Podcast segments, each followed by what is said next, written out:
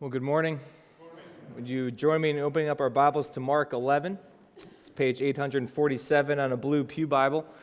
If you want to follow along there, um, this is a week we get this kind of stand at the crossroads of our seasons of compassion, as Megan outlined. Uh, boxes of love come in. That's kind of a local outreach, and then uh, Operation Christmas Child kicks off. That's a global outreach to show how even a church, little church in Ridgewood, New Jersey, can have impacts that uh, go to the ends of the earth, and that we get the opportunity to play a part in that, and just kind of recognizing as a church that we. Um, are in the world in a certain time, and we're, we're proclaiming the gospel and the good news to a certain context.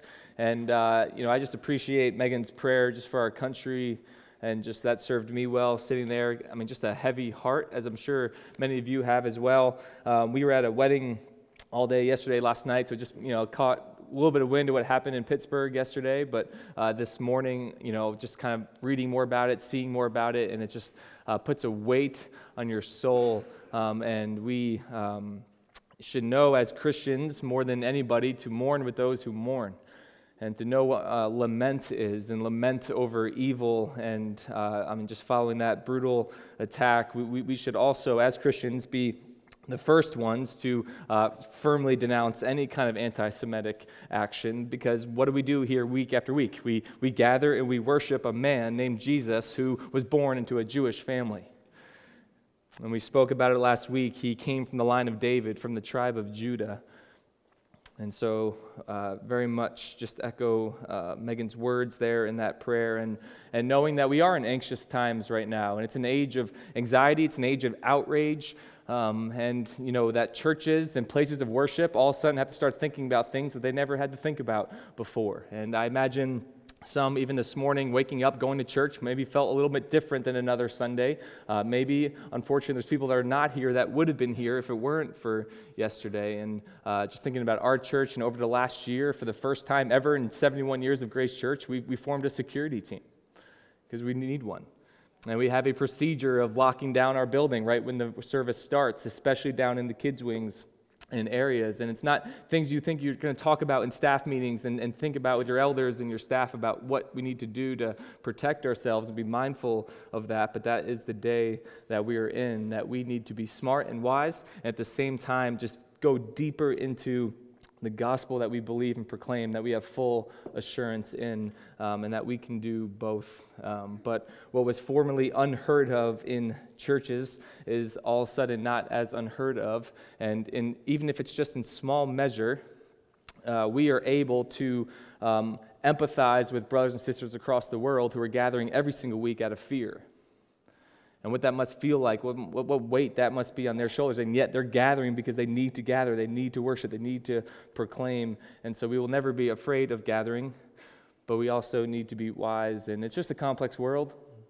I mean, for, for every attack against a religious system out of hatred, there's also uh, men and women who carry out attacks in the name of religion. And it's just a really complex world that we want to, um, as again, Megan prayed, just be people of peace the Prince of Peace is the man that we worship, and we're going to proclaim. And so, my prayer for all of you that even as we go through our sermon this morning, uh, that we're able to fully focus and dial in, and our hearts stirred for a truth that is unshakable in a world that is very shakable.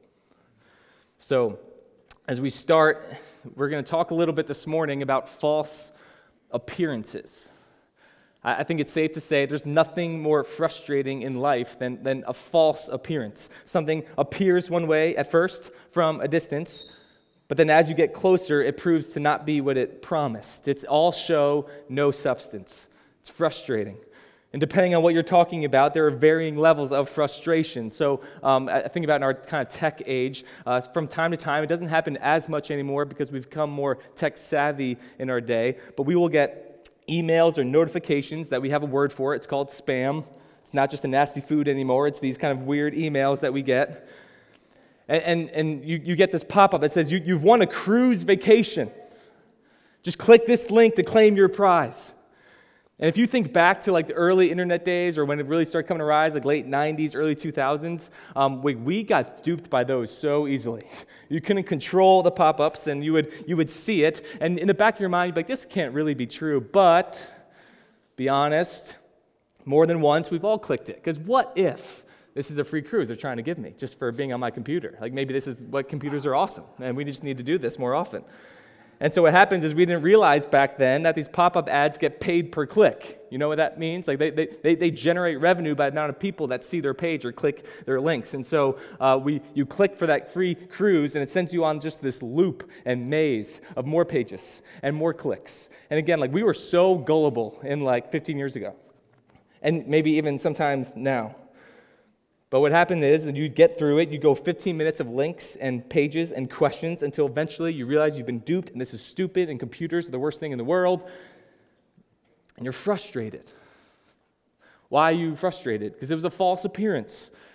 It promised to be one thing, and then you went deeper, took a closer look, and nothing. No substance, no substance, no cruise. And false appearances become even more frustrating and, and really more hurtful when you start talking about people. And you start talking about relationships. Think about if you start a dating relationship or when you did and were dating and you would meet a guy or girl at first, and at first they appeared really, really great. Like they were checking all the boxes that you were looking for, that first coffee date or that first night out. But as time goes on and you get drawn in and you take a deeper look, you begin to see them more and you find out that was a false front. That first night, it's not really who they are. They are not who you thought they were. You, they, they appeared to be really awesome, and now you're frustrated. And it's been weeks, months, maybe even years. There was all show, but no substance. We could go on and on with examples, but hopefully at this point we understand from experience that false appearances can be infuriating. But of any example we could give, there's nothing more dangerous hear me, nothing more frustrating to God than the false appearance of faith. A false appearance of faith and devotion to Him is frustrating to our God. And in our passage this morning, we're going to see why. Why is that so frustrating? We're going to see what happens when faith in people is all show, but no substance. And this morning, we're going to see a side of Jesus we just haven't really seen much before. We're going to see a side of him that we definitely really not seen this point in the Gospel of Mark. It's a sign of frustration, but honestly, more than that, it's a side of anger. Like, like we should always be careful when we use the word hate, right? Parents tell kids, like, don't use that word. It's a very strong word, and it is. It's a very strong word. It's a very strong word in our Bible. But in our passage this morning, it fits. Jesus hates false appearances. And so our text today is a little bit heavy. It's going to apply some pressure on us. It's going to apply some pressure on our minds and our hearts as we apply it. And prayerfully, my prayer all week, it's a, good kind of heaviness. It's a good kind of pressure that will be good for us in the end. So let's go. Let's start by reading Mark 11. We're going to pick it up in verse 12, take it through verse 25 this morning. But we'll start just verses 12 through 14. On the following day, when they came from Bethany, he, he was Jesus, was hungry. And seeing in the distance a fig tree in leaf, he went to see if he could find anything on it. And when he came to it, he found nothing but leaves. For it was not the season for figs. And he said to it, May no one eat, ever eat fruit from you again. And his disciples heard it. We're going to see this morning two things Jesus hates and then one thing he wants. First thing Jesus hates appearance without substance. Appearance without substance. So, as a reminder for those who maybe missed last week, Mark 11 begins what we know as Holy Week. Chapters 11 through 16 cover the span of just seven days. And last week, what we saw what happened on that first Sunday, Palm Sunday. Jesus entered into the city. The Messiah has arrived. The King has arrived. It was this masterful picture of power, but in meekness, because he came on a donkey. And when he got into Jerusalem, he roamed around the temple, taking it all in with his disciples. And then after a while, he just goes to the men with them and says, All right, let's go home. Sunday's in the books. And now, beginning in verse 12, we just read, now it's Monday, Monday morning. And with a different day, Jesus' approach to the temple is going to be as far removed from the day before as it could get. He, he sets out again from Bethany towards Jerusalem, um, where they were staying, presumably with his friends, Mary, Martha, Lazarus. And Mark tells us he was hungry. It's this kind of small detail that reminds us of Jesus' humanity. He was fully man. Jesus got hungry. His stomach growled. When he was tired, he yawned. Jesus needed sleep, and he needed drink, and he needed water as daily sustenance because he was fully man. And now, lo and behold, in his hunger, on his walk, he sees a fig tree in the distance. And knowing what he's about to do in Jerusalem once they get there, he realizes now this is, this is an opportunity to teach his disciples a lesson. And so he acts out kind of this mini parable before them. A, parable, we've seen them before in Mark, we're going to see them again uh, down the road, is a, a deceptively simple story that illustrates a truth about the kingdom of God. That's what a parable is a deceptively simple story that illustrates a truth about the kingdom of God and he sees a tree in the distance that Mark says is in full leaf, meaning it was giving off the appearance of life. It was beautiful, it was green, it was a leafy fig tree. And a leaf, a true healthy fig tree would be full of figs. So Jesus is hungry. This is what he's going after, bringing his disciples with him. It has the appearance of life and fruit from a distance. And then they get to the tree, and what happens? There's no figs. There's no fruit. It promised one thing from a distance. It promised one thing at first, but it did not deliver on that promise upon closer examination. It was nothing but leaves. So Jesus curses the tree. May no one eat of you and your fruit ever again. He casts judgment upon a fig tree. One thing that's interesting to note this is the final miracle in the Gospel of Mark. We got a lot of text left, but this is the last time there's a miracle. And it's the only time where the miracle is a curse. Every other time Mark did, uh, Jesus did a miracle in the Gospel of Mark, it brought healing, it restored somebody from evil. Every other miracle was a reason to praise. Things got better. But this one, and notably, the last one, it's a curse. And upon first glance, it seems almost unbecoming of Jesus to do this. Kind of pointless to do this. Jesus, you're, you're cursing a, a tree. It seems like this burst of anger. Like, you all right, Jesus? You not sleep well last night? Like, case of the Mondays? Like, chill out, man. It's like, that's a tree. But we know that the meaning goes far beyond leaves and figs because this whole scene is a lesson for his disciples. And we're going to be told later on what that lesson is, but he says this curse loud enough for people to hear. This was not under his breath out of frustration. He says it loud enough, knowing his disciples are hearing it, finding it a little bit strange. But the fig tree is a symbol. It's a symbol for the temple that they're heading towards, for the nation of Israel. In order to get across this simple point, Jesus hates false appearances. It's not the first time in Scripture that fig trees are used in this way. The, the, Old Testament often deployed the same illustration, which is why I think Jesus went ahead and used it himself. There was a man named Jeremiah, he was a prophet, and he wrote a book of prophecy to warn Judah, which was the southern tribes of the nation of Israel. It's where the capital of Jerusalem was, to warn them about judgment that was coming 600 years before Jesus was born said the nation of Babylon is going to come in and take you into exile. And Jeremiah is the one who's warning them about this. And the warning then, just as it is right now in Jesus' day, is against false appearances. We're going to have some of the Jeremiah passage up on the screen Jeremiah 8, 8 and 9. How can you say, We are wise and the law of the Lord is with us? But behold, the lying pen of the scribes has made it into a lie. The wise men shall be put to shame. They shall be dismayed and taken. Behold, they have rejected the word of the Lord. So, what wisdom is in them? And then going down to verse 13, watch this.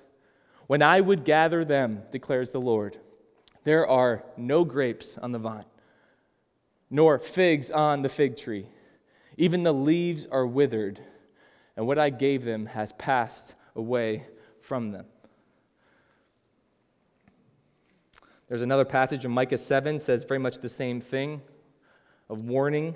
And this fruitlessness is always associated with hypocrisy. This wickedness of hypocrisy. God in the Old Testament And then Jesus, being God in the New Testament, they hate false appearances. The kinds that make uh, that had all the makings of a good, healthy nation from a distance. The appearance of devotion to God, the lip service that says the right things, but upon closer examination, all show no substance. Just empty, hypocritical. This was the state of the temple and the nation of Israel in Jesus' day. And it was Israel's recurring problem throughout the problem false appearances. And so Jesus uses this little fig tree to be a foreshadow to the judgment that is coming. So let's see what happens from there. Mark 11, we'll now read verses 15 through 19. And they came to Jerusalem. And he entered the temple and began to drive out those who sold and those who bought in the temple. And he overturned the tables of money changers and the seats of those who sold pigeons. And he would not allow anyone to carry anything through the temple. And he was teaching them and saying to them, Is it not written, My house shall be called a house of prayer for all the nations? But you have made it into a den of robbers.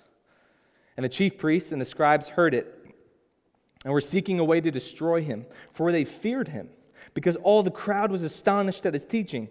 And when evening came, they went out of the city. Second thing Jesus hates strong word, fitting word. Jesus hates activity without reverence. Jesus hates activity without reverence. So, this trip to the temple for Jesus and his disciples, again, is a little bit different than the one the day before because this time he's not taking it all in, this time he's driving it all out. He's knocking over tables and chairs. He's chasing people out. He's not even allowing anyone to carry goods through the temple courts. He just shuts it down momentarily. He's angry. He's frustrated. He just can't handle it anymore. And like, Jesus, what happened from yesterday to today? What is so different? Is this fake anger? Is this just fake to put on a show for himself? Is it just to get a point across? I don't think so. I think Jesus was really fuming, unbelievably frustrated, and not in like the immature way we often are. Like Christians can often be like, I have righteous anger. It's like, no, you don't. That's just immature anger. So this is not an immature show Jesus putting on like he's like he's a little kid. It's a righteous anger towards injustice. So let me share a little bit about what's, what was happening in the temple that really uh, can help shed light on this anger. Um, so, the temple in Jerusalem, it's almost, there's like no modern day equivalent to how important that building was. How it was just where everything happened. Like, so, I mean, just for us, we live right outside New York City. Imagine in one building you had the Empire State Building, the World Trade Center, MSG, Radio City, all in Central Park. Like that building would almost get to what how significant the temple was in Jerusalem. It was the center of the city in every single way. And this temple had an outer court called the Court of the Gentiles. It was a section of the temple where non Jews and Jews alike had access to it. It was a vast open area within the walls of the temple. It was about 35 acres. If you don't know acres, it was about 25 football fields, all right? So you should know that. It was that, that that's the land. You kind of picture that in your mind how big this is. But remember, there are at this point at least hundreds of thousands of people in Jerusalem, and maybe as many as a million people during the Passover. And as part of their um, tradition, Jews had to bring a suitable animal for sacrifice for Passover. But what happened was is that the temple officials, or the people living in Jerusalem, saw an opportunity here to make some money off of this because everyone has to bring an animal. So, what happened was that this animal had to pass inspection in order to get approved to get sacrificed. Which means the majority of the people in the capital have done this pilgrimage from the outside. They would not pass with the animal that they brought because it would no longer be clean by the time they got to Jerusalem.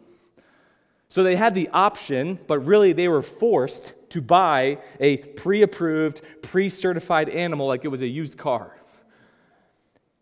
They had to buy it in order to sacrifice it in the temple, but now they're pretty much forced to buy it also from the temple.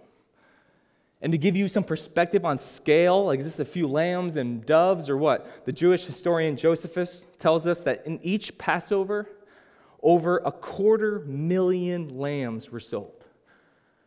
And that's just one of the animals for sacrifice. Mark specifically mentions selling pigeons in verse 15. And the reason was because the type of animal you had to sacrifice was kind of a tiered system based upon how wealthy you were. And the ones who sold the pigeons were the um, poorest of the poor could sacrifice a pigeon. It depended on wealth status. And so, to exploit this system, merchants in the temple would mark up the prices 20 times the normal amount.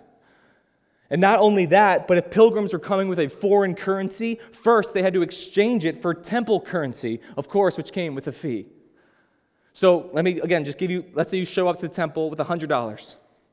First, you have to exchange that for temple dollars. So let's say there's a $10 fee. So now you have $90. And then you had to sacrifice a lamb, normal value, let's say three bucks. Now you're paying 60 for your lamb and you are getting totally ripped off because that is the only animal they will accept you for your sacrifice, which is a big deal for you because it's Passover. And you need a, an animal to sacrifice as the Bible prescribes.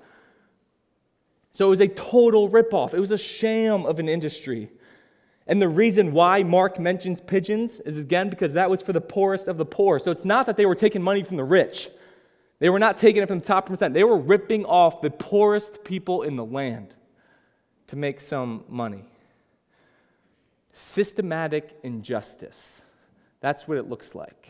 Systems that work against the poorest people in the land. It's not just a first century problem, still pervasive. Systems that work against whole groups of people. And while dishonest gain from buying and selling, I think, was very much a part of the reason why Jesus was angry, I don't think that's even the whole story. Because I think even if they were doing all above board pricing, even if this was all legit pricing where they were, they were exchanging and buying and selling at prices that they should have been selling at, I still think Jesus would have become angry. That he would not would have just been fine with it because this holy temple has now just turned into a marketplace within the walls, completely stripping it of its intended significance. It became a marketplace bustling with activity, listen to me, in the name of the Lord, but without any reverence for the Lord. Jesus hates activity without reverence, even religious activity. I think this is the real reason for his anger because of what he said in verse 17. He said, The scriptures declare, My temple will be called a house of prayer for all nations, but you have turned it into a den of thieves. Where's he quoting from there? He's quoting from Isaiah chapter 56. Let me read those verses he's quoting directly from Isaiah 56, 6 and 7 and the foreigners who join themselves to the Lord to minister to him, to love the name of the Lord, and to be his servants, everyone who keeps the Sabbath and does not profane it, and holds fast my covenant, these I will bring to my holy mountain, and make them joyful in my house of prayer. Their burnt offerings and their sacrifices will be accepted on my altar, for my house shall be called the house of prayer for all peoples. For all peoples, all nations. The temple in Jerusalem was intended to be a place where God met with people, where sacrifices were made, and where people from all nations, not just Israel, could come, interact, and encounter the Lord. Goes back to Genesis 12, and when God first blessed Abraham, said, I'm going to make a mighty nation out of you to bless all the families and nations of the earth. That was their purpose. But now they've become so insular. They're not an attractive place where people came and saw something different to encounter God. It was not a spiritual center point. It was not a place of spiritual power. It was not a place that reflected God's glory. It was all show, no substance. It was a fig tree that was nothing but leaves.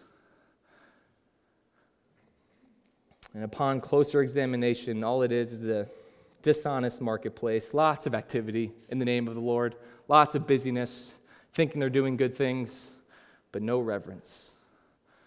Stripped of its intended meaning and replaced by dishonest gain and greed. And so Jesus hates activity without reverence, and he's cleaning house. Two things Jesus hates strong. So, what does he want in its place? What's the point here? What's he getting across to his disciples? Let's go. Finish the passage. Mark 11, 20 through 25. As they passed by in the morning, they saw the fig tree withered away to its roots. And Peter, Peter remembered and said to him, Rabbi, look, the fig tree that you've cursed has withered. And Jesus answered them, Have faith in God. Truly I say to you, whoever says to this mountain, Be taken up and thrown into the sea, and does not doubt in his heart, but believes that what he says will come to pass, it will be done for him.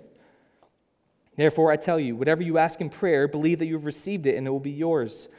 And whenever you stand praying, forgive if you have anything against anyone, so that your Father also, who is in heaven, may forgive you your trespasses. What's he want? What does Jesus want? Not really the response maybe we were expecting. Could sum it up like this Jesus wants faith with fruit. Jesus wants faith with fruit. So if you're, again, tracking Holy Week progression, verse 20, where we just read, now brings us to Tuesday morning. And there they are, just like the morning before, walking from Bethany to Jerusalem, and they see this tree again. And Peter, in a stunned way, says, Look, Jesus, the tree you cursed. It's actually dead, it's withered. Like by now, if anyone should not be shocked by the power of Jesus, it's Peter. But Peter, nonetheless, mind is blown. He can't believe that when Jesus cursed it, it actually died. It has been exposed. Its appearance now reflects its reality.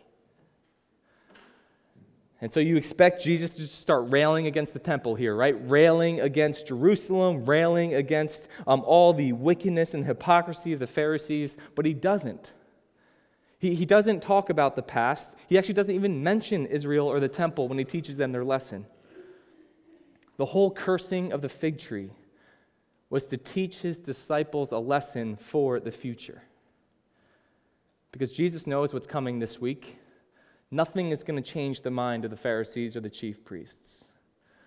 We read that in verse 18. All it did was embolden them. It actually just made them angrier at Jesus. It just convinced them more this guy's got to go fast. The crowds, they're starting to like him again. I don't like this. We got to get rid of him. They were dead set on destroying Jesus. There would be no nationwide revival happening. But Jesus can, and Jesus does, use this scene to shape and follow his, and shape and teach his disciples, the very ones whom he has been equipping for three years, the very ones who he will soon commission to go and make disciples of all nations after his death and resurrection. And as we said and saw last week, in a few days it will be clear that Jesus is the true and greater temple through his sacrifice and shedding of his own blood, men and women of all nations will now be reconciled to the Father. He will accomplish what the temple was no longer accomplishing. And the physical temple will no longer be needed because its impact and purpose will now exist in the living Christ. Not only that, but Paul, about 20 years down the road, will be writing letters to churches, and he will tell the churches continually that you, the church, are the body of Christ, meaning you are part of this temple. Jesus is the head, you are the body. The church is a type of temple. Whereas God's glory used to be contained within a sacred space, now it's within a sacred people in the church. Christ is the head, church is the body. And it's in that context which now we understand what Jesus is saying to his disciples. He says, You guys, the men and women who are going to be spreading this and setting the foundation of the church. You shall not be a false appearance. You should not be all show and no substance. You should be known by your fruit. And he gives us some examples of what kind of fruit this might look like like prayer, like forgiving others, like showing mercy. You notice that list? Those are all things that should have been happening in the temple, and they weren't. Those are the things that should have been evident in the people of God wherever they are, praying desperately out to the Lord, forgiving others horizontally in relationships within the people of God, showing mercy to the least of these. The very things that were not happening in the temple needs to happen in the church, or else you are all show and no substance. And so, how can we do that? What's the way we can actually bear real, real fruit? Jesus gave it to us in four simple words in verse 22 Have faith in God. I love the simplicity and the power in that statement. Hear me, here's the main point of this whole sermon. Have faith in God more than you have faith in the appearance of being godly. You hear me? Have faith in God more than you have faith in the appearance of being godly. The only faith that saves is faith in God, who sent his Son to die on the cross for your sins, who through him grants forgiveness for your sin, gives righteousness in its place. The great exchange, your sin paid for, his righteousness now on you. This is why we have faith in God. And I tell people as often as I can everybody in this room has faith. Everybody in this world has faith. The question is not if you have it, but what are you putting it in? It takes faith, I think, in many ways, more faith to be an atheist, just like it takes faith to be a Christian. It takes faith to believe in nothing, just like it takes faith to believe in Jesus Christ. So, so, so Jesus is not saying just have faith, he's saying have faith in God. So here's how we can apply this to close out our morning. Here's where we put some pressure on ourselves and allow the weight of this text to sit on us, hopefully for our good. And the question is simple where's your faith? Especially for people within the church. Is your faith in God? Or is your faith in the appearance of looking and being godly? One of the biggest tricks the devil can fool us with is giving us false assurance that if we just fill our lives with enough religious activity, if we appear to be a good Christian from the outside, if we do things that are really filling our schedule in the name of the Lord, then we actually are in the Lord. The kind of faith that works from the outside in we convince ourselves that we're pretty good people. We, we do good things. We're not as bad as that guy. We're not as bad as her. And as a result, one day, God's going to give us the, resort, the reward of heaven someday because we're pretty good people at our core. That is the biggest con job Satan has in America today. And it's horrifyingly popular inside the church, not just outside. And I know it because I was duped by it for years. I was clicking on the link going on a free vacation thinking I was good and I was good and I'm going to get there.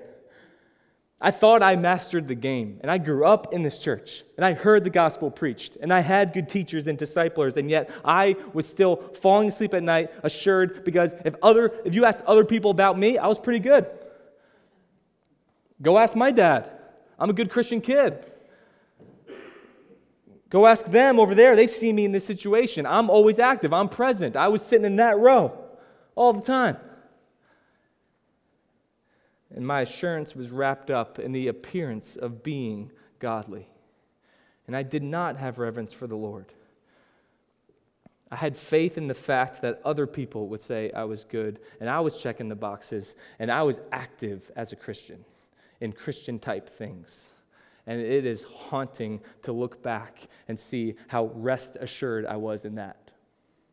I had no trouble falling asleep at night. I was a false appearance. And if it wasn't for God's grace to expose that in my life, expose me to how ugly the sin of hypocrisy was, I would still be there. Charles Spurgeon sums it up like this religious people often have nothing but leaves. Referencing this passage, there's a tree, and in the distance it looks great. full of leaf. But as you get closer and you take a look, there's no fruit there. And so I want to be very careful in just how I and give some nuance of what I'm saying and what I'm not saying. It is good thing to be godly outwardly. It is a good thing to be devoted in religious activity, church attendance, consistent in Bible studies, serving on teams. Religious activity is not bad. It is good. In some ways, it's required to expose real faith, but the mere appearance of it does not guarantee anything and certainly not salvation. You know what does guarantee salvation? True faith in God.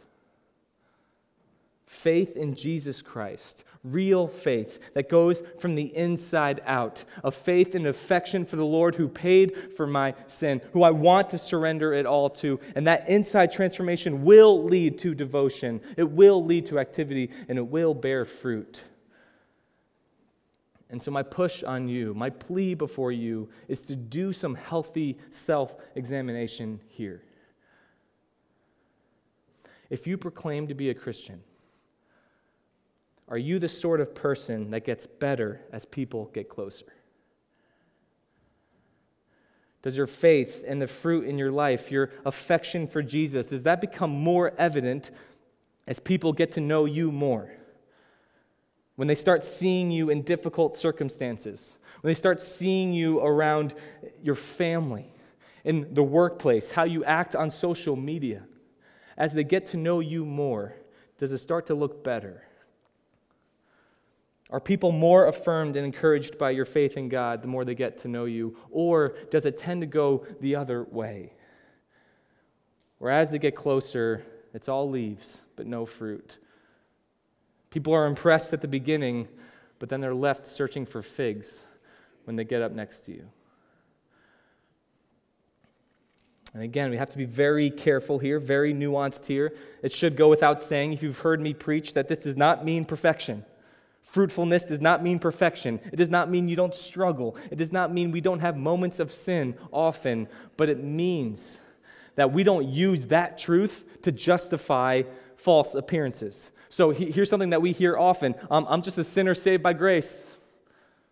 It's all Jesus, not me. And that actually gets used as a justification to just to keep on sinning. Like it's not me, it's him. And so now this all of a sudden this kind of weird twisted game we have in our own hearts and our own minds. I can just keep doing this because again, it's not me, it's him. And Paul strongly rebukes that.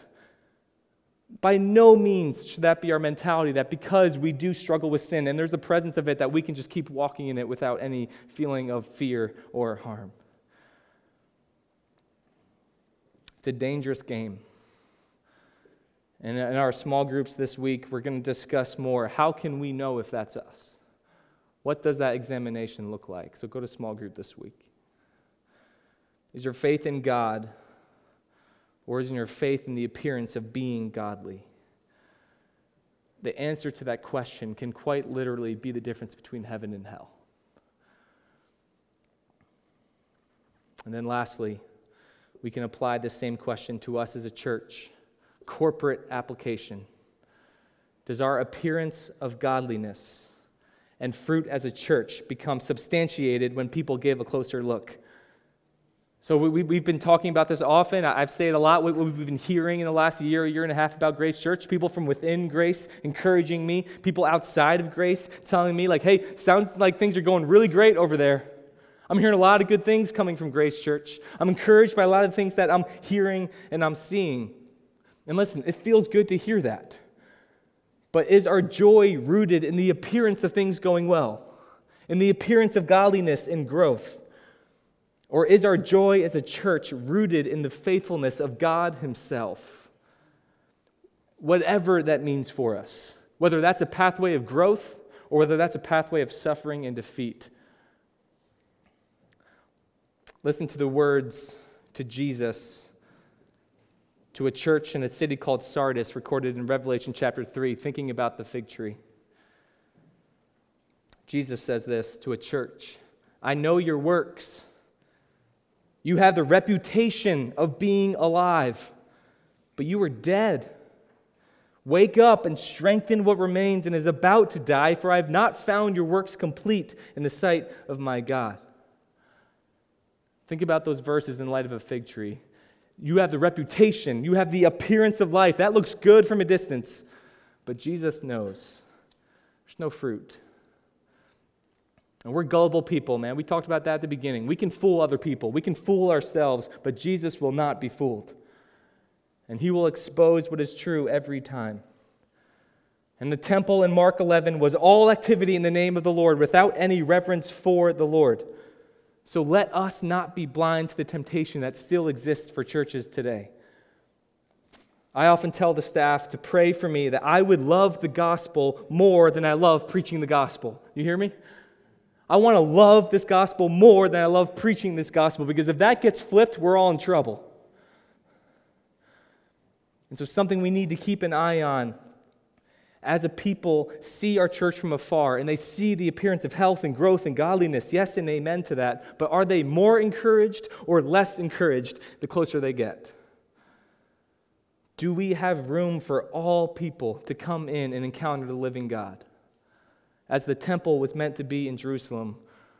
Or have we crowded it out and been an obstacle for people to do that, as the temple turned out to be in Jerusalem? To boil it down to this Grace Church, are there figs on the vine, or are we nothing but leaves? I believe our faith and joy is rooted in the gospel, but we need to fight the good fight of faith to stay that way and lean on God's grace because He is the only one who will carry us home faithful. So, this passage, it's heavy and it's meant to be heavy, and it's a warning and it's a promise. It's a warning that in due time, Jesus will expose all false appearances and he will destroy them.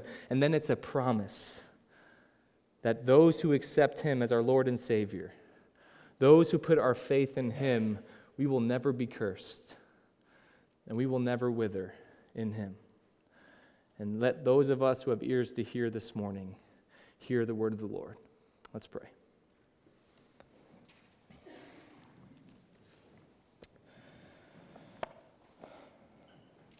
Father, we thank you for your word. We thank you for your word, even in mornings that it could be tough to hear. And so, Lord, I pray that is a healthy examination that we might have on ourselves as individuals and as a church. But I pray, Lord, that even in that, that we would not stare at ourselves.